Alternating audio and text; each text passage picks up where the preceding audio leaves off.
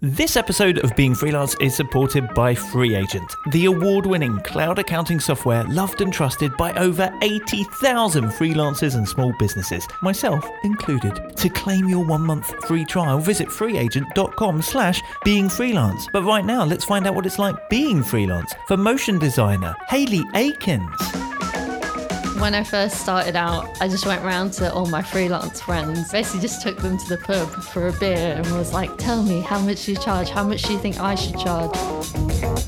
When I made the switch from full time to freelance, I felt like it was a weight off me of like office politics.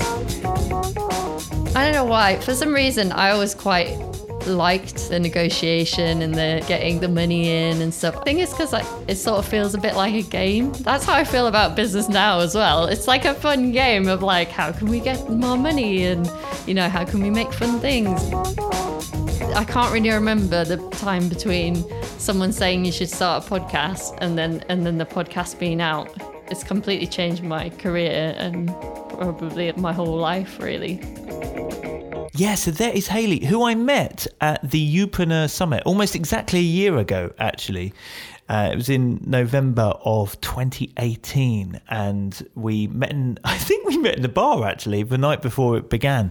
And she'd been listening to being freelance for ages and um, has her own podcast called Motion Hatch, which I'd heard to boot. And we got chatting about our side projects, but actually, I've never heard her proper story of her freelance business. So I'm really looking forward to discovering more than that. So, but yeah, she does the Motion Hatch podcast and community. And um, yeah, so no doubt we'll be chatting about that as well. Speaking of community, of course, if you enjoy the Being Freelance podcast, please come and join me and loads of freelance, over a thousand freelancers from around the world hanging out in the Being Freelance community. There's a link at beingfreelance.com. You can ask questions, get support, have a laugh. Um, it would be brilliant to see you there. Go take a look. The link is at beingfreelance.com, where you'll also find nearly 200 guests by now. Anyway, let's crack on, shall we? And chat to this week's guest, and that is motion designer Hayley Akins. Hey, Hayley. Hey, Steve. Oh, thank you so much for doing this. How did you get started being freelance? Well, yeah, it's kind of a long story. So I like them. it means I get to eat more biscuits. Hang on, I'll crack open a packet. Okay, off you go. Basically, how I got into motion design, I guess, is because I wanted to be in a band. I feel like everybody says this. Like on my podcast, they come on as well. And they're like, I wanted to be a musician, but I realized that wasn't like a good creative direction. So I thought, you know what? I'll just like do something else creative instead. So that's kind of what happened to me as well. And um, I basically just applied to loads of universities to do philosophy, which God knows what I would be doing if I actually did a philosophy degree. But instead, I did film production and music tech, and then realized that the music tech wasn't about being in a band and it was quite technical, and the film was more fun and creative. So I kind of got through that. And then, like most people, I just thought, okay, now I'm going to be in the media industry. I applied for jobs in Manchester and in London. Turned out that I got a job in London, obviously, because you know, back then when I graduated, was quite a while ago, we didn't have the BBC in Manchester or anything like that. Yeah, so I basically ended up working for a sports broadcasting company as a junior graphics operator. I hated that. Um, so now my advice to people would be don't take jobs that you hate, you know, just out of desperation, like try and curate your career a bit more and things like that. So, what were you doing at the sports place? Like putting graphic overlays on, saying, This weekend, boxing! Yes, yeah, we did actually do some boxing. We sort of did um, that. Boxing was always hard because it was in America, so it was always in the middle of the night, and you'd be doing like live boxing graphics. And doing live graphics is extremely stressful. Like, that's why I hated it. I, I hate sport, so I hated it because of that. Like, I don't mind doing sport, like now I'm running and stuff like that, but I hate like I'm not like watching football and stuff all the time, but Yeah, I was. it back wasn't your then. thing. Yeah, exactly. Yeah, it was super boring. I hated it. so yeah, So, how, how long did you stick that out? yeah. So I stuck that out for three years. Another mistake. I'm basically Three gonna years? say all my mistakes, and then hopefully everyone can learn to do different things to me and not do that. So um, you know, because when you start working, you kind of feel like oh no one's gonna hire me so I, I actually like got a junior motion designer role at that company because it was more creative and we were actually designing the graphics And then I felt like I was trapped because I felt like no one's going to hire me as a freelancer or, or as a full time person anywhere else because all I know about is like how to do sports stuff, like on my reel, you know. Mm. Where now I think I would tell people you have like spare time, you know, your weekends, stuff like that. You can make your own projects. I feel like when I was younger, I felt like I didn't really have as much control of my own destiny as I do now. I don't know, maybe I just think about it more. In what way? Like, um, I sort of wanted other people to give me permission to do stuff. Right. If that makes sense. Mm. Um, whereas now I'm like, oh, I'm going to do this thing. Like, I can totally do anything that I want if I try hard enough. And this kind of mindset, and also thinking about stuff like uh, lifestyle design. I, I know this like gets banded around a bit too much probably, but um, you know, what do you want your life to look like, and how does your business fit into that? You know, I, I like to think about that kind of thing, and so I try and make my work and my business work around me rather than when I was younger. I think I just felt like oh, I need my boss to give me permission to like do a project. You know, I can't just kind of do make what I want myself, you know. And I kind of got into that in my second job too. So eventually, like trying to move on through the story, I ended up you know, looking for other jobs. And because I wasn't very confident, I, I just went for junior motion design roles, even though I'd had like three years experience already. I saw this ad, a small company looking for junior motion designer. So I was like, cool, I'll apply for that. They said, oh, come in for an interview. They gave me like an address and stuff. And, and I basically turned up at this place and it was like a really lovely building, really intimidating, like glass doors kind of thing in London. And um, I walked in and I was like, hey, I'm here to see across the pond, blah, blah, blah. And she was like, oh, cool. Yeah, just head up uh, to the Google offices. And I was like, what? Google? Why am I going to Google? So you're going for an interview, and then all of a sudden you find out you're going to an interview at Google. And that was uh, pretty intimidating. So I got there, and it turns out that the they were actually like the internal production company there at the time. So your second job was doing in-house animation at Google. Yeah. So I really wow. I enjoyed that and I, I like stayed for far too long though. So I kind of got in, stuck in that thing again where I don't know, like even though you, we I used to like manage freelancers and in the end I was like a senior motion designer.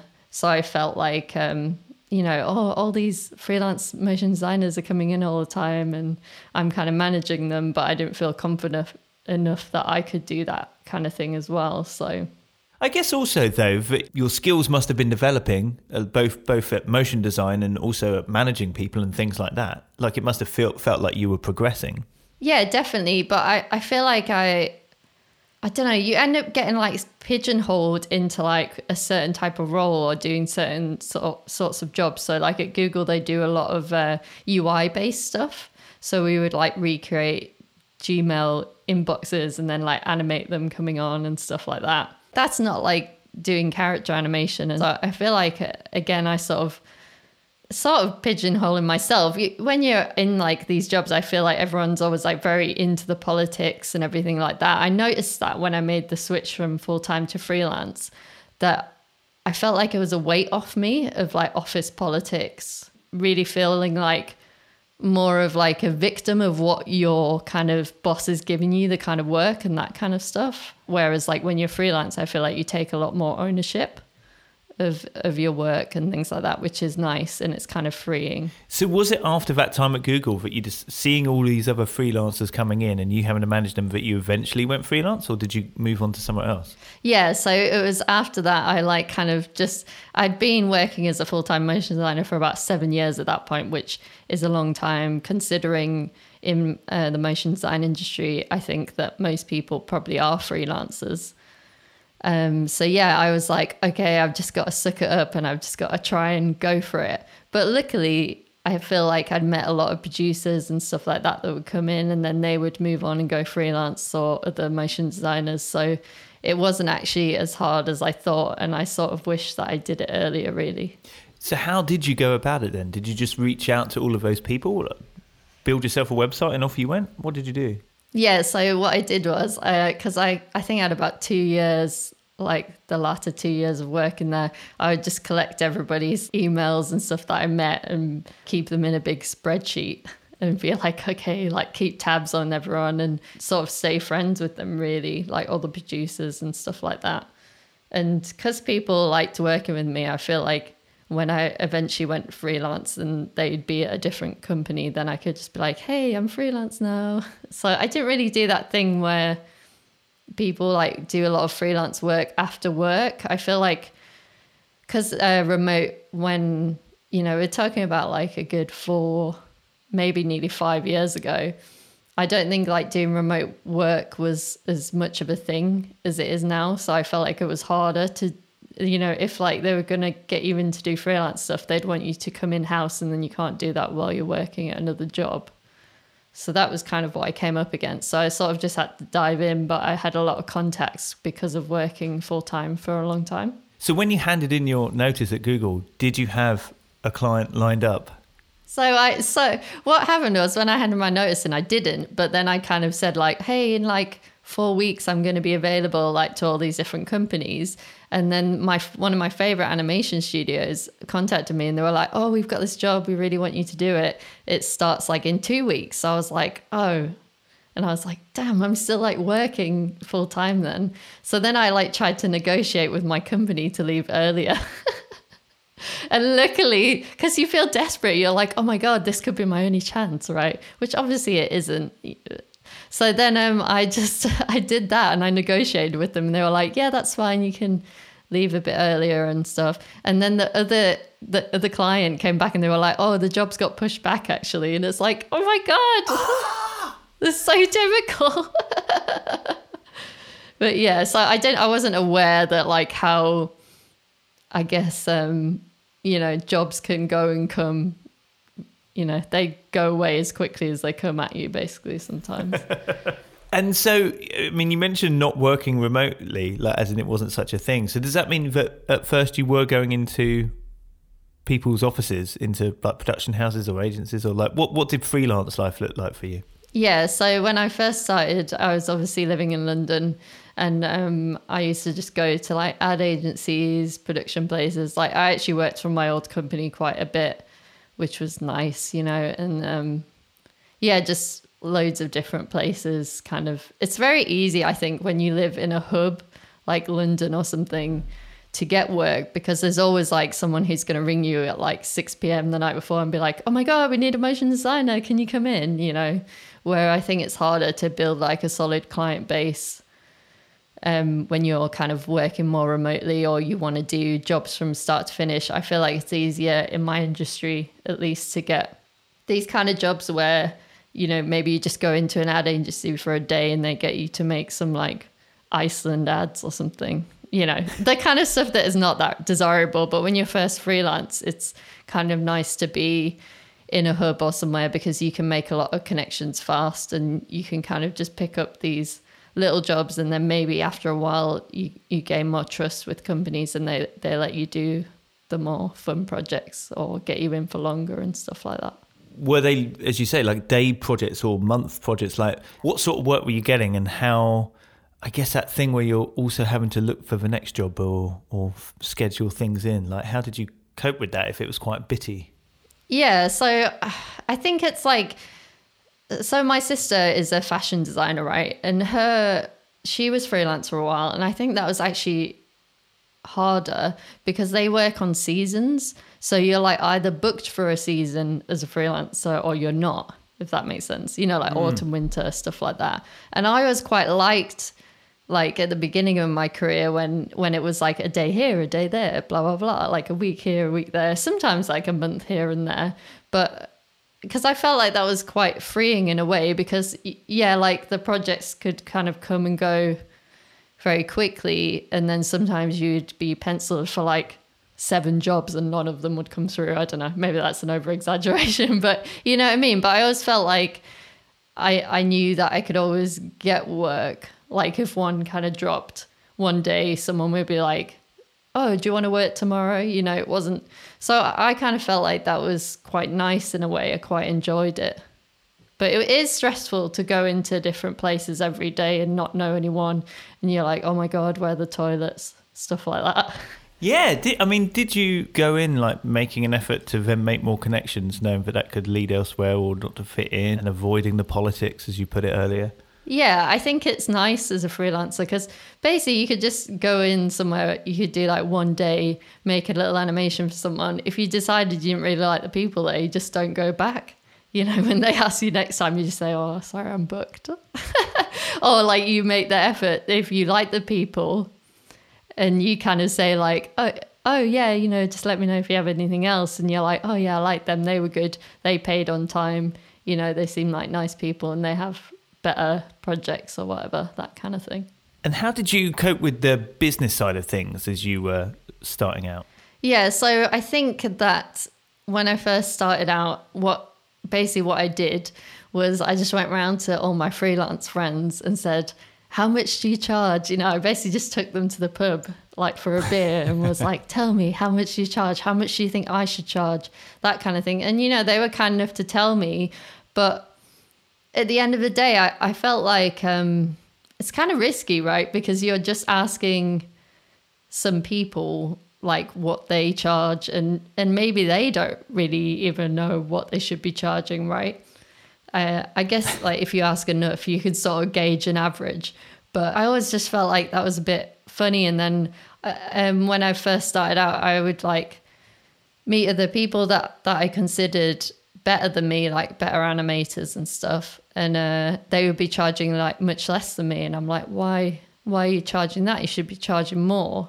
And I just felt like there wasn't um, you know, people just don't know what to charge. They're just like scared to negotiate and stuff like that. And I don't know why. For some reason, I always quite liked that side of it, like the, you know, a bit like the negotiation and the getting like the money in and stuff. I feel like I don't know why. I think it's because it sort of feels a bit like a game. That's how I feel about business now as well. It's like a fun game of like how can we get more money and you know how can we make fun things and all that kind of stuff you know, and I, I heard recently someone on my podcast was saying um, that he would sort of say like a really ridiculous big number sometimes to clients when he didn't want to do the project. Like if he was really busy, he'd just be like, oh yeah, like say a, a number that he thought they would just scoff at or whatever. And then they would say yes. And it's like, well, why don't we just do that more as freelancers? But when you're coming from like a place of sort of desperation, you don't think to do that because you're like, oh my God, I need this project, I need the project. But when you don't need it,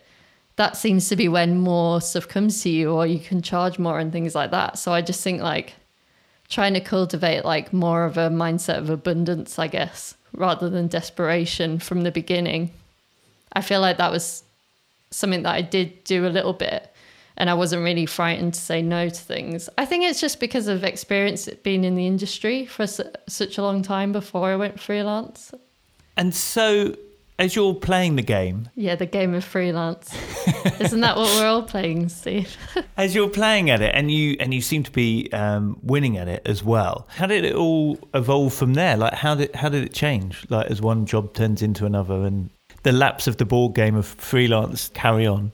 Yeah, so after a while, I started to think that I wanted to do more projects that had a positive impact on the world. So, kind of tried to gravitate more towards clients like that. Um, my sort of favorite client was a DataViz studio that they kind of do stuff for the Gates Foundation and the United Nations, and we do like animations about sustainability and stuff like that. And that's, you know, I really, really liked working with them. They were they're super fun. And you know i got to a stage where i was like leading a lot of their projects and things like that. And i feel like that was better because i had a recurring client that really liked working with and they really liked working with me and then i managed to kind of negotiate working remotely you know eventually and was kind of able to move up to manchester and stuff so that I think that was really nice. You know, it's kind of that thing is of like gaining trust with your clients, and then you can negotiate stuff basically. Hmm. So when did you start Motion Hatch? How did that come about?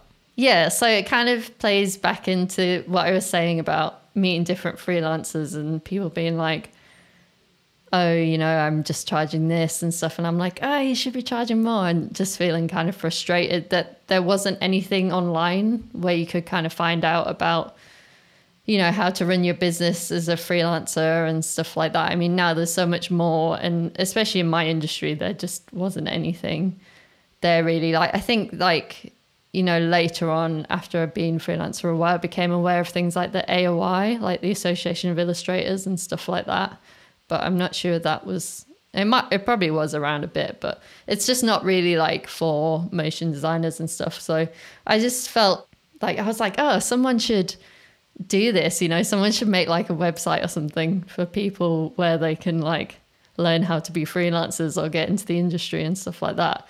But then I just kind of let that go and I was like, someone should do that. Someone else should do that, you know, like you don't feel like you should do it because you're like, oh, most of the time you feel like a fraud um, when you're doing your work and you have imposter syndrome and stuff like that. You know, I definitely still had that. And there's so many great animators and motion designers out there. I just thought, why, why would anyone want to listen to what I have to say? So anyway, that time kind of went on and then I got more interested in traveling and stuff like that. And I found this uh, online community called Location Indie they basically taught people about how to be entrepreneurs, make online businesses, and be freelance and travel around. And, you know, this kind of digital nomad movement. And I was never much of a digital nomad. I did go to Thailand and Myanmar. And like uh, that's how I found out about Location Indie and joined their membership. And but the thing that I liked the best about that was they, they were teaching people business skills and stuff and um, like entrepreneurial skills. And that was actually what I was more interested in than like doing tons of travel. So, yeah, I was like, oh, someone should do this for the motion design industry. And like eventually, because of what they were teaching, I was like, maybe I could like do something, you know? I felt like I was not very good at writing and stuff like that. So I decided to start a podcast because someone convinced me. It's actually my podcast editor now. Maybe he's just trying to get me as a client. I don't know, but he was like, I met. That's a good him. tactic. Yeah. Oh, you should make a podcast. Um, and he was like saying that he knew this guy who was in doing like kind of video stuff, like teaching people about business of like making a video company. He was like, why don't you do a podcast about the business of motion design? I was thinking about doing a blog or something, but like I say, I'm not very good at writing stuff. so um, I was like, oh, maybe. And I was like, but everyone's going to hate my voice, you know? and you kind of get used to it after a while. But uh, yeah, so anyway, and I kind of feel like everything adds that is a bit of a blur. I don't know whether if you feel like that about starting your podcast, where I, I can't really remember the time between someone saying you should start a podcast and then and then the podcast being out you know it was kind yeah. of like now i have a podcast. When was that? That was like um, november 2017 it came out so it's almost two now and it's just been a bit of a whirlwind really. Uh, it's completely changed my career and probably like my whole life really. Wow. How did you approach it then? Because you were obviously learning these business skills, as you mentioned from um, from the digital nomad guys, and it sounds like you went and got yourself an editor. Did you pretty swiftly? Yeah, from the first episode, I was like, "Oh, I don't have time to do this," because I was doing like full time freelance stuff. So I was like, "What if I'm going to do this?" And you know how hard it is to make a podcast. Like I was like, if I'm going to do this, I just need to pay someone to help me to edit it. But that's the interesting thing because that's you know that's an inv- investment. You know, that's quite a lot of money that you have to just, you know, that you're suddenly putting into something. Yeah, it's like a very expensive hobby. That's why not many people survive more than 10 episodes or something because they're either editing it themselves or they're like paying someone and it's a lot of money and obviously like paying for microphones and stuff like that. Mm. I don't know. I think it just because there's not many podcasts in the motion design industry, that's one of the reasons why it took off a little bit. And also just because we're talking mainly about the business side of things. And there's not a lot of UK people talking about stuff in the industry, like kind of on the on a global level. So I think um, that kind of helped it stand out a bit too. So it must have really helped your profile, did it? As as as a freelancer, not not just as a as a podcast host, but as a as a motion designer, did it help you in that respect?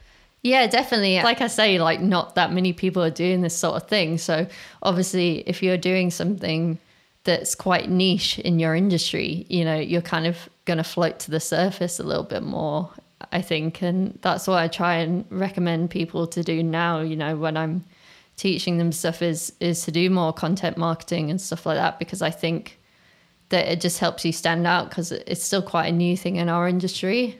And we we do talk a bit about that on the podcast as well about content marketing and like how to you know attract your clients rather than just kind of going out there and just sending cold emails all the time and stuff like that. You know it's that thing of like became becoming sort of um someone that people know in the industry. I started this doing this like a long time ago even before motion hatch And as the podcast grew, like I know that you've been doing speaking, for example. Like, did that come about because you started to put yourself out there and approach people? Did people start to gravitate towards you?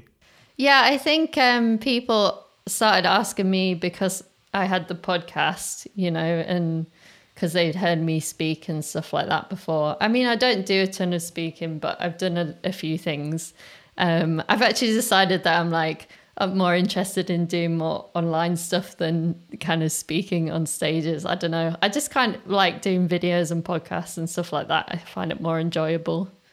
And, you know, having conversations like we are now rather than doing more formal speaking. I think I will still carry on doing that.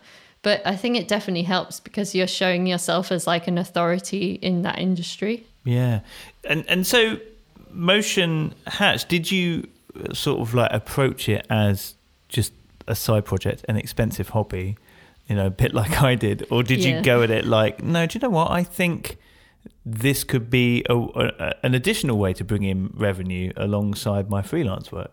So originally, I think it, it sort of felt like an expensive hobby, but then it, then it became like more of like a side business that had some alternative revenue. So um, the first product that I came out was called the freelance contract bundle, and basically I thought, oh, not no one's using contracts. You know, this actually solves most of our problems as freelancers because if we give people terms and conditions up front then everybody's on the same page they understand what you know is going to happen going into the project you can do things like say you're going to charge for project files which you obviously can't do that like after the fact because then they're going to get upset about it and things like that. A lot of the problems that i was seeing from people could be solved with this thing and and kind of when I started making that I didn't really realize how hard it is to work with lawyers and make like contract templates. But you know I like to make things hard for myself. So I worked with a lawyer in the UK in the US well a solicitor in the UK and um, we made that and so that was my first product that kind of yeah, so that just sells in the background now, which is amazing, you know. And obviously, I do a bit of promotion and marketing, so it's passive income, but you still have to work hard to promote it and get it out there and things like that. Again, that must have taken quite an investment and belief in itself if you're suddenly hiring solicitors and lawyers in order to put that forward.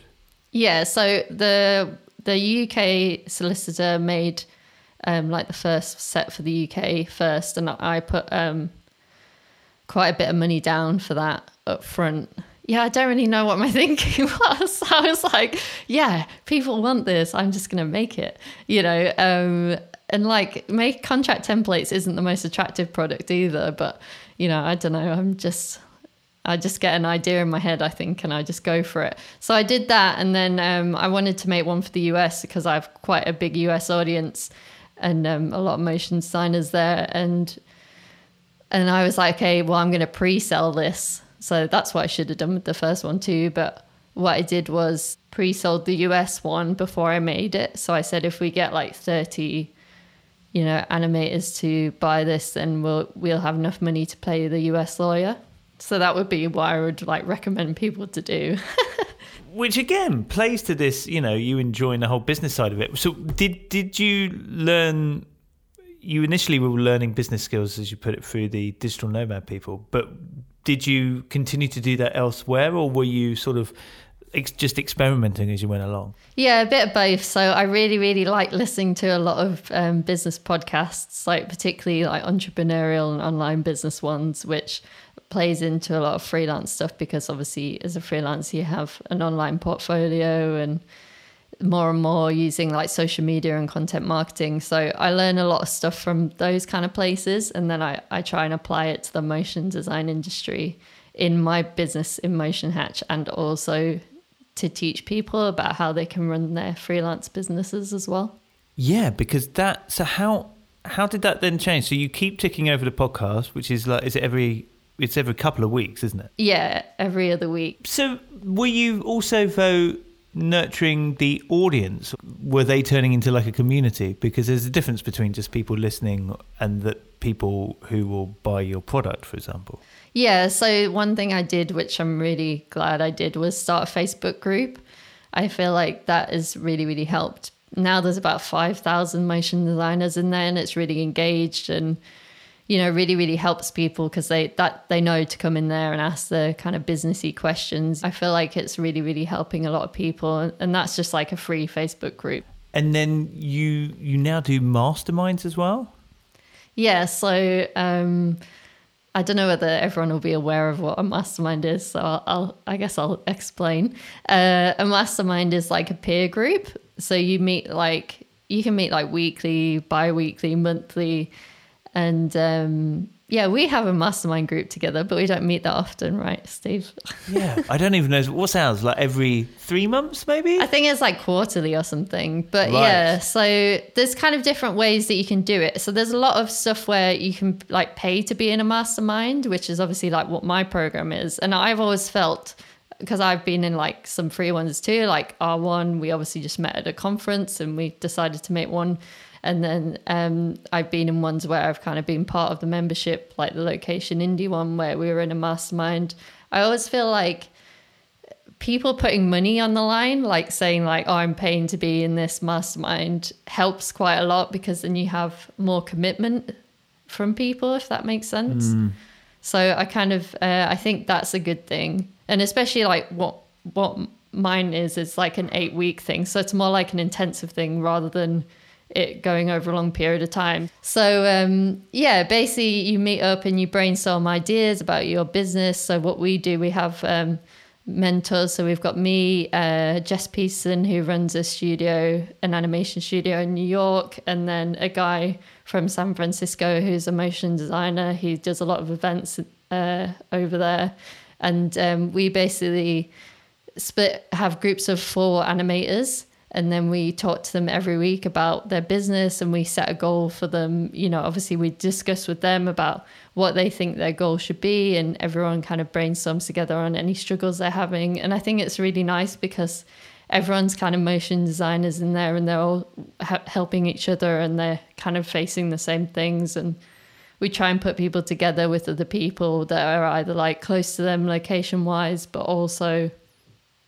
you know, people who are kind of going through the same sort of things. So even when it's not your kind of turn to talk or to go through your struggles, you're getting help and information from the other people all the time. And I think mm. it's just really nice because as freelancers as well, I feel like we get super lonely. And, you know, like when I started, I didn't know what to charge. I didn't know what I was doing really. And just kind of trying to get people in pubs for private conversations whereas this you can have like a private conversation with like four other people who are kind of in the same situation as you and it's a bit more like you're getting a more well-rounded perspective of maybe your work your website where you are in the industry that kind of thing I, I really, really like doing it because I could just talk to people, creatives about their businesses all day and all night, you know, and sometimes I do. it's just really fun for me because it's that thing where you just get to know the people very well. So there's people in the, these groups together for eight weeks, kind of intensively talking to each other every week. And we have a Slack channel where we interact with each other as well. And you just get to know each other really well and it almost becomes like a little family. So it's just really really nice for people who are like spread across the world and maybe they don't have a lot of motion designers in their area or they're quite new to the industry. And and the big part of being in the mastermind is the accountability. So we're there every week being like have you achieved your goal? Have you done what you're going to say you were supposed to do this week? and all that kind of thing. So presumably masterminds have really helped you as well then yeah, definitely. I mean, that's why I decided to make it for Motion Hatch because I thought like this is the thing that's helped me the most in my business and my career. So why wouldn't I bring that to my community? You know, it feels like it's almost like what you have to do, you know, when you feel like, well, this is actually the thing that's really, really helped me. You know, like I was, I'm in a mastermind with my podcast editor as well through the location indie group and you know, that's kind of what started this whole motion hatching for me, what completely flipped my whole business and my whole life and kind of gave me a perspective on what where I want my career to go and you know how, how I want that to play out and you know like recently been hiring people to help me and stuff like that and I don't think I would have the confidence to do that without having a mastermind group behind me really. Ah, I was going to say how are you managing to do all of this because obviously there's a lot. Yeah, well, you know, still uh, we don't have a like a massive team or anything, but I have a couple of virtual assistants, which is a massive help. Um, just working like part time, and then obviously the podcast editor. But I'm still doing an awful lot myself. But I'm working on Motion Hatch full time now, so being brave enough to transition a bit out of the freelance work too is I think was a big thing for me as well. Like I got a new accountant and she had to be like, it's okay, you can do this. Like, you know, it's almost like going through that from that full time to freelancing again, uh, going from the full time work to just building Motion Hatch. But it feels like much more, what's the word? Kind of, you know, it feels more meaningful to me, I guess, because I'm having more impact on more people's lives than than I was as as freelance. Like how I said to you earlier, how I was trying to transition more into having a positive impact on the world. This is what I see as me doing with Motion Hatch now is doing that. But man, that must have meant there was a phase where you had to start saying no to the people who would have been coming to you. Yeah, I'm still doing that. I'm still saying no, and I, you know, I still. Uh, I'm not saying like I'm never going to do freelance animation work again, but um, yeah, at the moment I'm I'm saying no to my clients, which is tough. It is really hard because you're like, oh, okay, this is like that's like the quick kind of easy money once you're like established and you have good clients that you like working with. It's really really hard to say no to them. Very very hard actually. That's been one of my struggles, and that's that's why I had to have a new accountant tell me that it was okay to do that. you know, because, you know, it is hard and you're building a business and it's the same thing, really. What I'm doing now is what I was doing before. It's just now I have customers instead of clients, you know, and I'm really grateful that the customers that I have are, are actually people in my community because I really like them and I understand what their problems are and I really, really want to help them, you know. Yeah. Are you someone who's uh, a planner? Uh, so this is my uh, actually this week. This is what I've been struggling with so much. Is like I always feel like you know you teach the things that you struggle the most with. So I'm always talking about planning and productivity and things like that because I'm always learning about it because I'm always struggling with it. it's ridiculous. So it's stuff like um, you know uh, content calendars stuff like that, like planning your week. Like these are all the things that I'm starting to teach people about. And I think it's because I struggle with it the most too. So I'm always like, okay, how can I learn to do this better? So then I'm like, oh, that's really cool. I've learned to do that in a better way. So then I try and like pass it on to other people, you know? So are you getting better at it? yeah, yeah. I think that I am getting better at it. So um, I've been doing like lots of different things lately. Like I literally just did this thing where I've um, printed off some calendars and you know I'm planning my the next two months on on my on a wall instead of like it hiding in my Google calendar. I kind of like live and die by my Google calendar, but I'm also trying some like different ways to do that. and came up with a system that I've been teaching people in the mastermind too about how to prioritize tasks and stuff like that. So I feel like that is really helpful. It's basically like you're doing like a brain dump of all everything that you can think of because most of the time it just sits in our heads and then we're just thinking about it all the time. And I'm, I'm terrible for switching off like my business brain like and relaxing. So you make a brain dump and then you number all your tasks like one to five and then only like the fours and the fives you move along to the next kind of section. So they're the priorities. And then you say like what would help me make the most money what would be the most beneficial for my clients or customers you know and ask yourself questions like that. And then that's how you know what will have the biggest impact on your business long term instead of kind of just doing the busy work all the time. Oh, i like that. Yeah. And so how is your work life balance if you find it hard to switch off yeah, it's okay at the moment. I'm really, really try like very hard to have a schedule. So I normally try and work from about eight till five or sort of nine till six. Sometimes it's like eight till seven, which isn't great, but you know, I really do try hard to do that. I, I feel like it's because when you really care about what you're doing, and especially now I feel like Motion Hatch is like you know, you're like, it's my baby. it's really hard to like put it down. And especially because we have people in our program at the moment, you know, I want to be there for them. And some of them are in the US.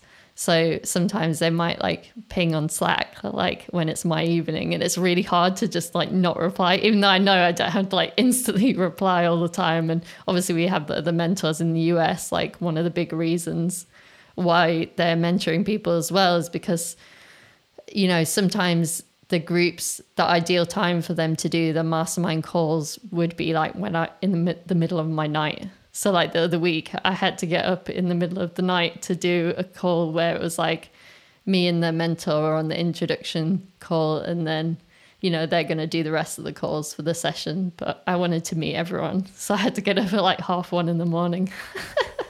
Uh, So yeah, and, it's still a challenge.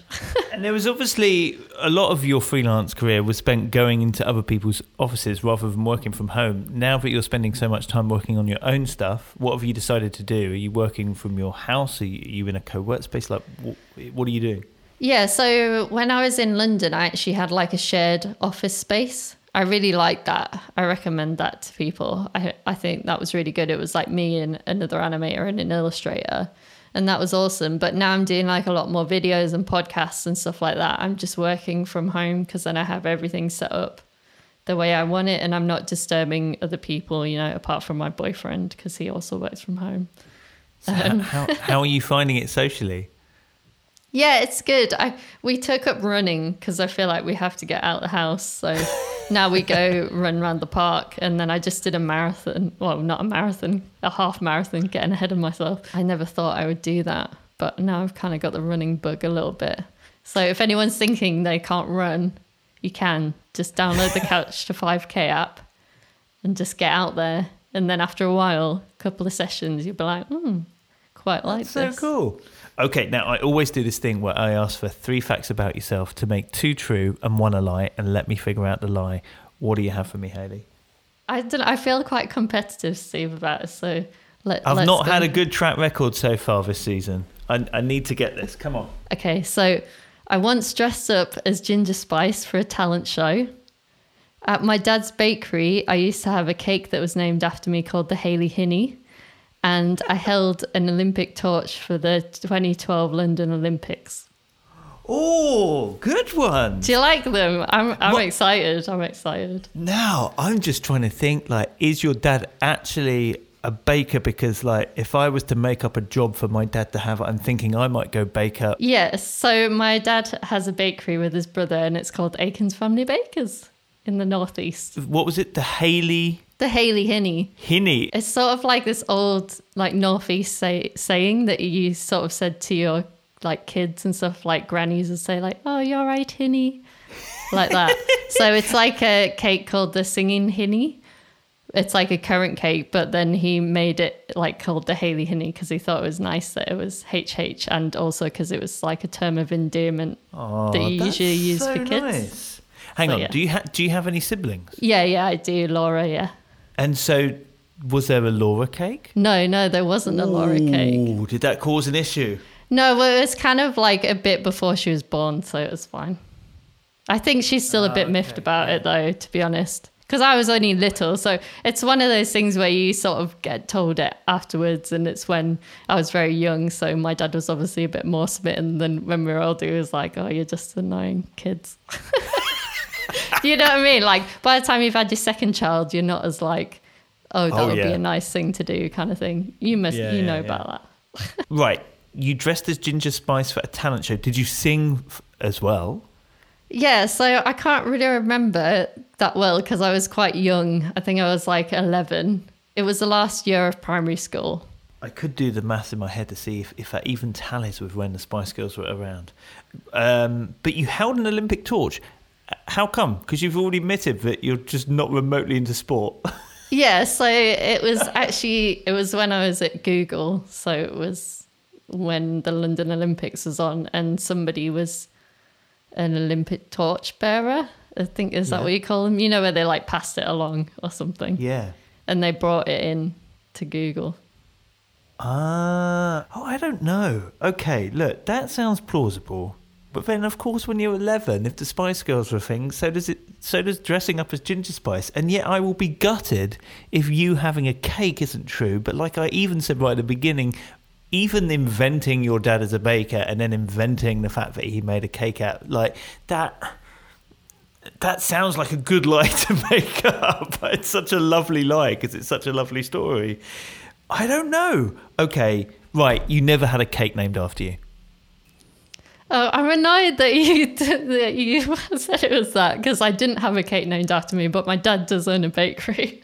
Yes. Oh, I was so annoyed that you got it. I thought that was brilliant. I thought my explanation was fantastic and everything. Your explanation was amazing. I know, Steve. You've ruined my life now. I'm so sad. Hey, you I didn't. it out. You want to pick a bone with your dad who didn't name a cake after you? I know, and it should have been called the Hayley Hinny, don't you It was such a good name. Like it was so totally plausible. However, can can we also point out the fact that your dad, if he still owns the bakery, can Yeah, now make up for this by having the Hayley Hinny and Oh, the Laura yeah. Leia cake. Like it's not too late.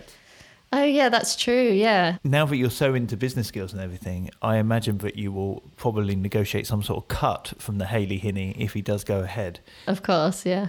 Um, get on to him, and I shall schedule a trip to South Shields for next April. Okay, now, if you could tell your younger self one thing about being freelance, what would that be?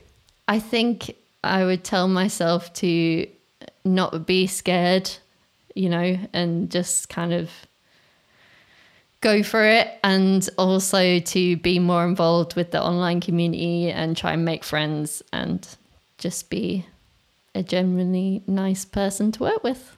Lovely. Really great chatting to you.